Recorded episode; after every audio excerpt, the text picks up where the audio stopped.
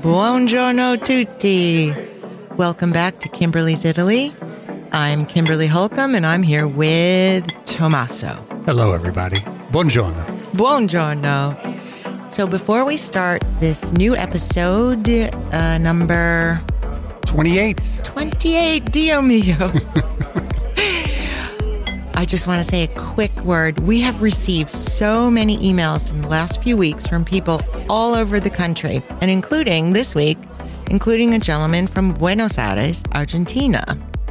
Fantastic. Fantastic. And we're now in 60 countries. 60. The other day it was 59. Well, it's another one.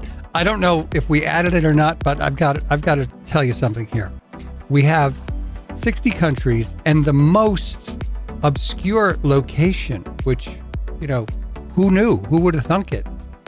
Reunion Island off Madagascar, right in the middle of the Indian, well, not in the middle, in sort of the western end of the Indian Ocean in Madagascar, uh, Reunion Island. awesome. Right. They have a connection probably as good as we do in the United States, and they're listening to our podcast on all things Italian. They are. And, you know, we've got uh, even listeners in the Republic of Iran, Libya, Greece, Lithuania, Korea.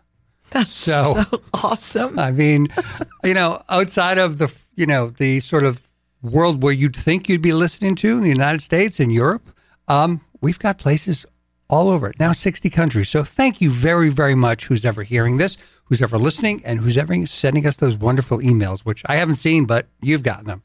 Yes, I have. And the point of these emails is that every single person that has gotten in touch in the last few weeks has mentioned how much they enjoy listening to our podcast each episode, how it's making them more and more excited to think about their next trip and how happy they are to just listen to everything that we talk about that we enjoy so much and so do they.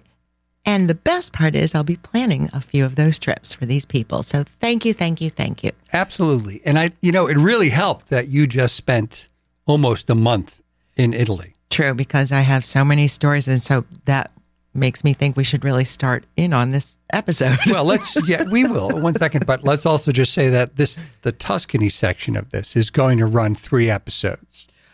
Why not? Why not? Toscana You've got a lot is to a talk about. beautiful place. Okay, so here we go. Hit it, girlfriend. Thank you. On my second full day in Toscana, Tuscany, with the girls from the first kitten club trip, we packed a lot into this day. And to be perfectly honest, it was one of the best days I have had in Italy. That is saying a lot. Because you've had a few good ones. Oh, yeah. But okay, top 10, top 20, whatever. But let me say that we had two experiences that far surpassed any expectation I ever had. So let me dive right in. So we were staying in that beautiful villa that I was mentioning in our last episode. And the breakfast we had at the villa was so delicious and so welcoming that we ran a little late for a wine tasting that we were having at a vineyard, a tour, wine tasting, etc. And this vineyard is called Nostra Vita, which means our life. And I have known this family for a couple years via email. I tend to make good friendships via email, which is sweet, I think. And I have sent clients there before. So we had an appointment for 10:30 in the morning and I have to tell this story because it's really funny. So the proprietor of the villa said, "I will call Nostra Vita cuz because of course she knows them. Everyone knows each other in in Tuscany." So I said, "Thanks. We're running a little late, but I'll go as fast as I can." And I had never driven there before and we were in Monte, Montepulciano and the vineyard is in Montalcino, about 30 minutes away but through small, winding roads up and down mountains. And again, I had never been there. So Sally was in the the co-pilot seat or Navigator. Samantha navigator with the GPS because remember the Fiat Tipo did not have a built-in GPS. hmm Anyway, so they had their iPhone and they were giving me directions up and down these mountains and all oohs and ahs. It's so beautiful. It was a spectacular day, sunny, warm, incredible. So I was driving pretty fast, making the girls remember the same girls that were nervous about driving in Lake Como. They're a bit nervous on these hills because you don't see anything until you start going down. Right. Anyway, so all fine. Going a little fast because I really didn't want to make a bad impression on my first time there to meet this family. So at one point we got to a rotary and I was confused as to which way to go. I was going a little too fast to read the signs correctly. And so we went around the circle once and then kind of stopped, hesitated for a minute. And all of a sudden I hear honk honk. And I look in the rearview mirror and there's this woman in a car behind me with her hands up and she's like screaming, swearing probably at me. It's like, oh my God, sorry, sorry, sorry. So I go around and then Sally or Samantha said, okay, bear right here. So we did. So this woman in this car was on my tail. So I thought, okay, I'm going to go faster and just, you know, keep up with the directions, my GPS navigator. And then I would take a right downhill up a mountain. And so did this other car. And then finally we got to this little straightaway flat area. And this woman, I was like, she's going to pass me. I know it. So she did. She zooms ahead and we go up another mountain and then we see her and she takes a right. I was like, oh, thank goodness. So then the GPS directions are take a right. I was like, hmm, interesting. Oops. And then take Maybe a left. She's late for her appointment also. Exactly. That's exactly what happened. So, okay, you just blew it. Sorry. Anyway, in the end, we went down a dirt road. She went down the dirt road. She went up a dirt road. She took right, left, and more. was like, finally, I thought, oh, Dio mio, that is Carlota, the daughter, who I've been emailing for four years. And we got there, we pulled in behind her, and she looked at us. We looked at her, and we're like, Mi dispiace, I'm sorry. No, I'm sorry. I was late. She had to drop her son off at school. She was late. We were late. And then we're like, okay, whatever. Hug, hug. Nice to meet you. Let's have some wine. But it was so funny because it was the typical Italian driving experience where she knew I was a foreigner or at least not knowledgeable about the area. So they get impatient, you know, come she was running late, she wanted to go and why was I hesitating at a rotary with like 18 different entries? And Italians get impatient with their own. I mean, don't don't. True. I mean, they're True. just So it was a very funny way to enter the beginning of our vineyard tour. But as I said, and keep in mind, I did just say we hugged like crazy. But again, we're all vaccinated. Everyone there had a mask on. It just, we just, it was, it felt like the right thing to do. right. So I don't want anybody to judge me because I've been very COVID conscientious this whole two years. Mm-hmm. But for some reason, you know what it was like, Tom. You just felt so secure there. Right. If you you felt like everyone was looking out for their fellow man. It wasn't anyone being crazy. Right. So hug, hug, hug. So, well, I should say it's a family run vineyard. And the father, whose name is, well, it's spelled as though you would pronounce it Annibale, but I think I slaughtered it in front of him, which was a little embarrassing. I think it's the equivalent of Hannibal, like not Hannibal Lecter, but that's the pronunciation. Very, very old name. And this family founded this vineyard 25, 30 years ago, and it is a family affair. We walked in after our hug hug, and he walked us over to this oak tree and he started talking about the oak tree. And to the right, we saw this very modern glass cube, like I. M. Pei outside of the Louvre in Paris, a mm-hmm. square glass cube that was clearly the wine tasting room. And we thought, wow, it's 1030. We're going to walk straight to that cube and start drinking wine, tasting wine. But no, instead, that was just the beginning. Three hours later, we ended up in that glass cube tasting their wine. But first, they wanted us to know the story of the soil, of the history. Believe it or not, this mountain and that whole region of Tuscany was underwater millions of years ago. So they have this soil, this sediment, tetra, it's called, and he cut away parts of the soil that was exposed, and we could see millions of years of soil. Of layers. And I'm not exaggerating. So, right then and there, that was super interesting. And keep in mind that one of the kittens on the Kitten Club tour. She's from California and she has been to basically every major vineyard in Napa. And at the end, she said, nothing ever compared to this because most of those vineyards are much more commercial. Right. This was an experience, as I mentioned before, unlike anything I've ever had. And I personally love art. I am an artist, a photographer, but the history of art, everything, this place, every single thing was made by this family or their friend. The glass cube was designed by Annibale. He is an architect, an engineer, a vintner, bookbinder, sculptor, a painter, you name it, and so are his daughters. His wife is the chef behind the scenes, and she did these beautiful presentations. Anyway, this entire vineyard, this family run vineyard, was a work of art in itself. The entire property was filled with sculptures, things that they made out of the trees that had fallen. Everything was, as they called it in English, upcycled, not even recycled. Upcycled. This is an upcycled root of a 2,000 year old olive tree. And they made it into chairs. They took old wheelbarrows, put them upside down, sanded them, and then painted them, and you sat in them while you had a glass of wine. It's actually very comfortable, upside down and backwards. It was fantastic. I, I, I was going to say you can confirm this, but the majority, the vast majority of the vintners in Italy do not use any chemicals at all. Yes, their vineyard is completely organic. Two hectares of Sangiovese wine, only Sangiovese, about 10,000 vines, and it's all 100% organic.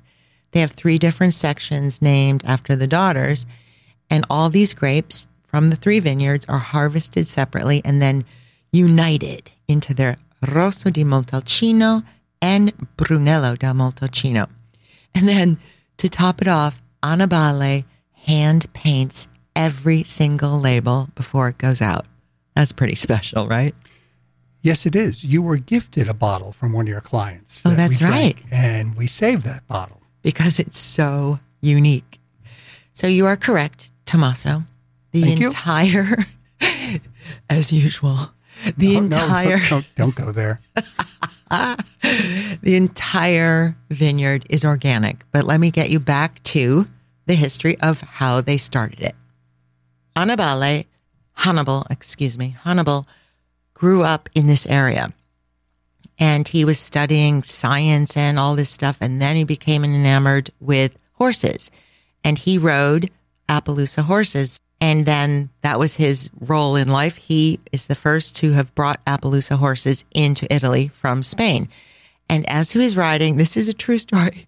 As he was riding his Appaloosa one day, everyone is looking at him. They had never seen an Appaloosa. They're quite distinct compared to other horses.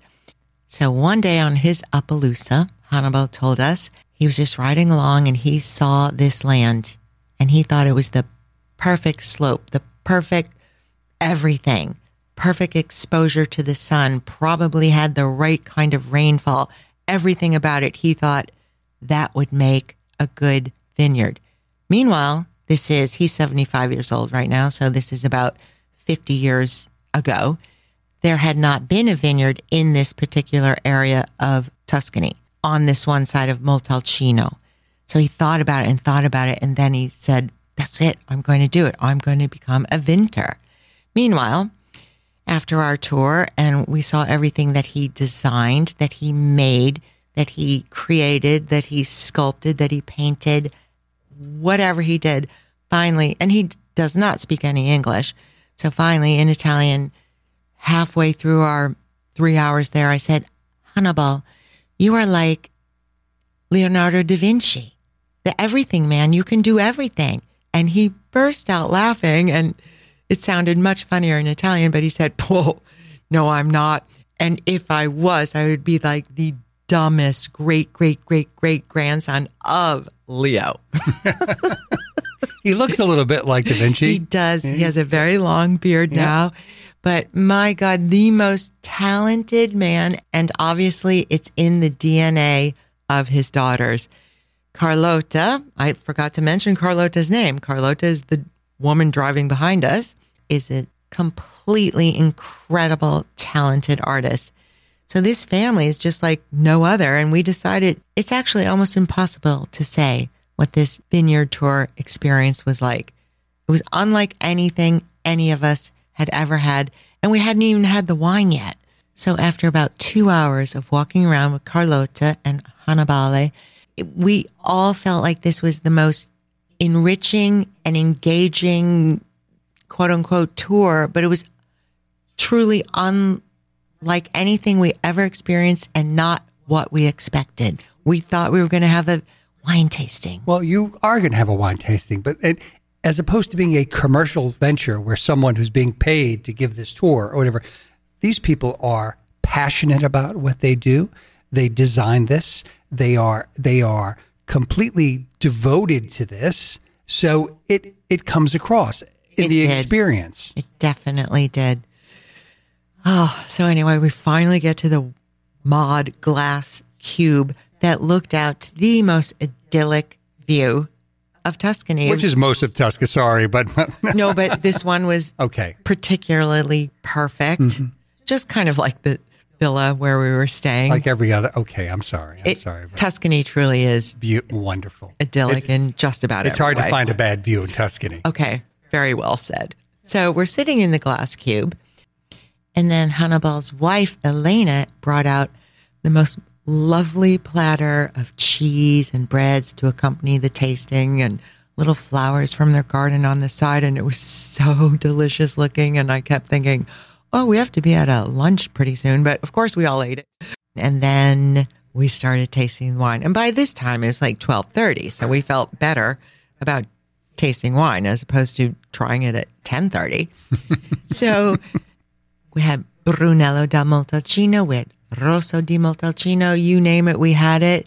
And he let us take our time and he explained it. And again, this is all in Italian, and his daughter, Carlota, is completely fluent, and she did the most incredible job translating it to all of us.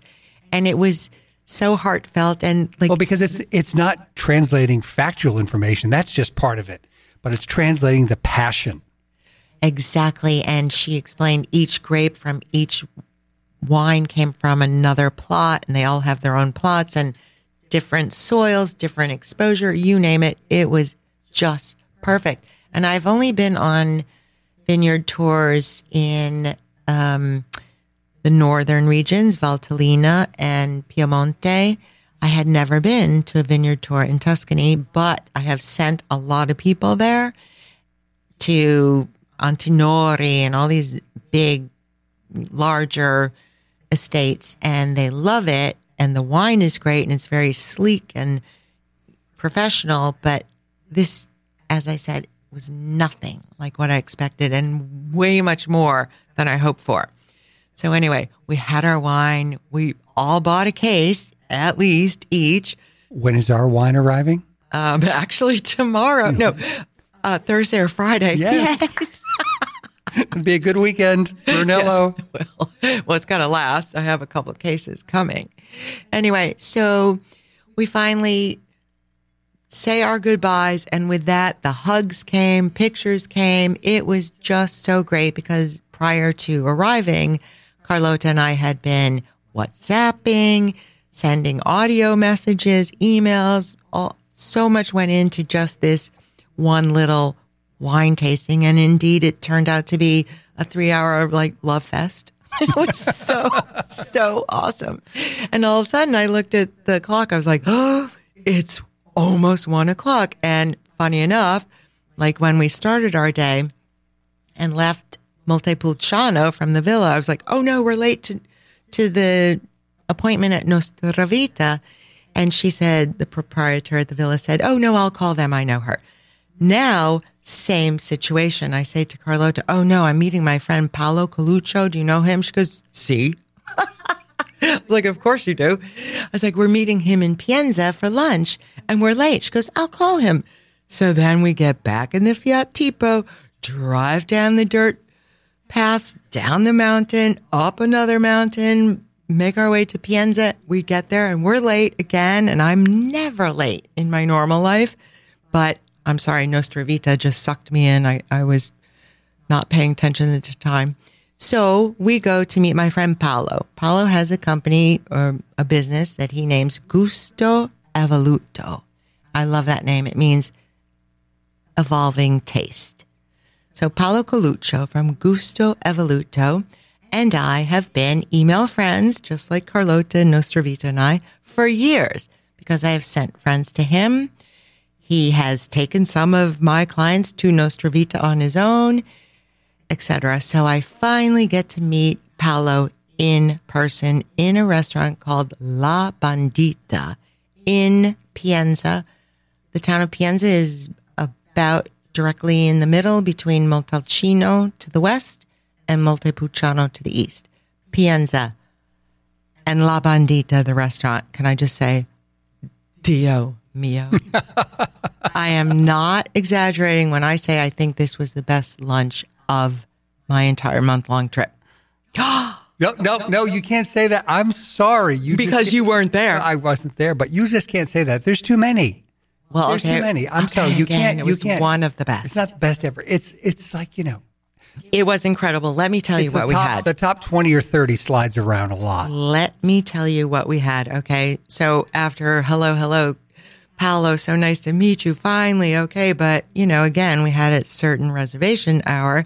So he introduced us to the chef, his friend, of course, and everyone that works in the kitchen. They come out to see the American. Yeah, I, uh, I just I just want to interrupt here for a second. You know, I have a very good friend who listens to this podcast, who's a sailor, and we've always talked about it's not a small world; it's a medium-sized cocktail party. Johnny Mac, and it sounds like Tuscany is like. A, Oh, yes, correct. Tus- Tuscany is a not even a medium-sized cocktail party. Tuscany is a small cocktail party. They know everyone knows each other. Exactly. And you know why? Because they're so, most of them are from there. Yeah. And they're so devoted. and passionate about what they do. Passionate. That's not an overused word in Tuscany. no. Just like correct. magical is not an Oh yes. overused oh, wait. word on Hold this on. podcast. Hold on. We've been told a few times now that we overuse magical and incredible. So we're going to make a very big effort to tone that down. I need a thesaurus. We have one that weighs about nine pounds. We'll break it out. There's one online. Okay. I'm just going to memorize that. I them. like books. anyway, okay, so let me just tell you about lunch at La Bandita, okay? Zucchini flowers, lightly fried, like delicate. You don't even hardly know they're fried with ricotta under this light tomato sauce. All of us ordered it and simultaneously we're like, oh, it was almost embarrassing. And of course, the chef and his you know, sous chefs in the back are laughing. Oh, yeah, that happens all the time with Americans. It was the most delicious thing. It was incredible. So that was just our starter. Okay.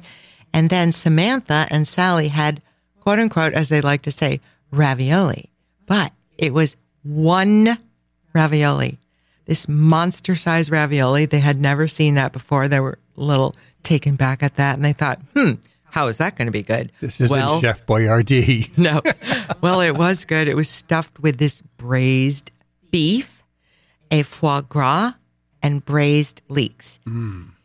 She said, they both said it was so rich, but they couldn't stop. It was unbelievable. And Paolo himself had it as well. He didn't even finish it. It was one ravioli, but he was like, da morire, to die for, but a little too rich for one person. And Sally and Samantha couldn't even finish it and they were splitting it. Hmm. And then Charlene and I had a pesto, pesto with tagliatelle. And I'm not exaggerating when I say that when the servers brought out our two plates and it was this small kind of tower shape, it was actually like a teeny tower shape of tagliatelle that I don't know how you make it into a tower shape so perfect. And it had, it was covered in pesto. When the servers brought it out, you smelled the pesto from like three feet away. And we're like, and then we see it coming it's put down in front of you. You're like, oh my God. It was so aromatic. It was unlike any other pesto. And then we took a bite. Same thing as the, the zucchini flower. Like, oh my God. And with this, Paolo realized he summed up these four Americans. He's like, okay.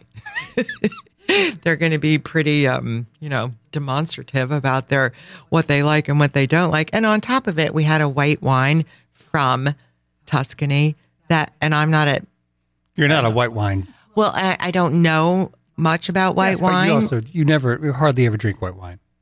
Did I love this white wine at lunch? Yes. Right. It was amazing. I need to look it up what it was because I can't remember. But oh shoot, Tom is waving at me again. We're already at like past our time frame. I haven't even gotten to truffle hunting, which is the exact same thing I said last episode. So can we just carry on? Because this not not this episode. Do a new episode. yes, with yes, yes. hunting. Look, you were there for almost a month. It's really going to be hard to fit all that wonderful experience into like three or four episodes. I anticipate this whole trip going to 10 to 12 episodes. Five years. No, no, no, no, no. But I mean, just like two seconds ago when you mentioned the chef and everything, I mean, even the experience when I got there for eight days, the chef coming out to talk Oh, to I us. know. I mean, they just, it's one of the beauties of being there in the off season is you have this time. Exactly. And they have the desire. They have the desire. They want to connect. You know, Paolo was waiting for us because we were late. Yeah. So he was hanging out in the kitchen with his buddies. And then we finally show up and we're like moaning in the dining room because it was the best thing we'd ever eaten. So, of course, they come out like, Come ti piace? We're like, do we like it? We love it. Anyway, so yes, it was an incredible experience. But So the next episode is going to be about truffle hunting. however, I just want to say, Okay. just like the experience with tour at Nostra Vita, the truffle hunting was an experience unlike anything I ever had. And as I said before, beyond my expectations tenfold. First of all, I had never been on a truffle hunt, but I had sent clients on it and I have a lot of friends that go on it. And I think I've mentioned this before. They all say, yeah, it was fun. It was interesting. It was great. I'm sorry. When we left that, we're like, that was the best afternoon ever. We've never laughed so hard, never spent time with dogs like that. This truffle hunter and Paolo, it was one of the best afternoons of my life. So if you're listening in Reunion Island in the Indian Ocean right now, next week we're going to talk about truffles, which I know you don't have any truffles. They might. I Who know they don't. They don't. They don't. I know. They have I know. cactus flower. No, whatever. we're going to talk about truffles next week. Okay, so I guess we have to stop now. Sorry, I ramble on, but it's just there's so much to tell. And from what we can tell ourselves, everyone's happy with it. So we'll just leave it at that. Okie doke. All right. So next week, truffle hunting. Oh, and then, sorry, there was a ch- cheese maker after that and another vineyard. Okay. So, Dio mio, This so could be much more this could say. be three or four episodes from Tuscany. And you know what? I don't think anyone's going to matter, particularly with COVID and whatever. Why not? Why not? Let's enjoy it. okay. Okay. So that's it, my friends. Thank you very much once again. And I do want to say, please give us a review. It just helps grow our audience. And we really, really appreciate it. So, everyone, if you can give us a review, that's great because the reviews alert the world. And we enjoy them. Right. We enjoy them, but it also alerts everyone else who's searching for a podcast on Italy which ones are good. Very true. So, alert the world. If you like us, help us find another reunion island out there somewhere. ciao, ciao. Oh, hold on. I get to say that Okay, first. sorry. Grazie mille tutti amici e ciao ciao. Ciao, ciao. hey, it's Tommaso here. I'm sorry and I apologize to any of our listeners who might be Francophiles and were insulted over my pronunciation of reunion, which I pronounced wrong. It should be reunion. My analytics on Libsyn did not include that little aigu accent mark in its spelling. Thanks, Stuart Ross, for the correction last night at cocktails. I know full well that several nuns from my Sisters of Notre Dame, my grammar school, Worcester, Mass., who spoke quite a bit of French, and we had French class every day from grades 1 through 6, are rolling over in their graves. Sorry, sisters. So instead of our usual ending, ciao ciao, I'll say, au revoir, mon ami.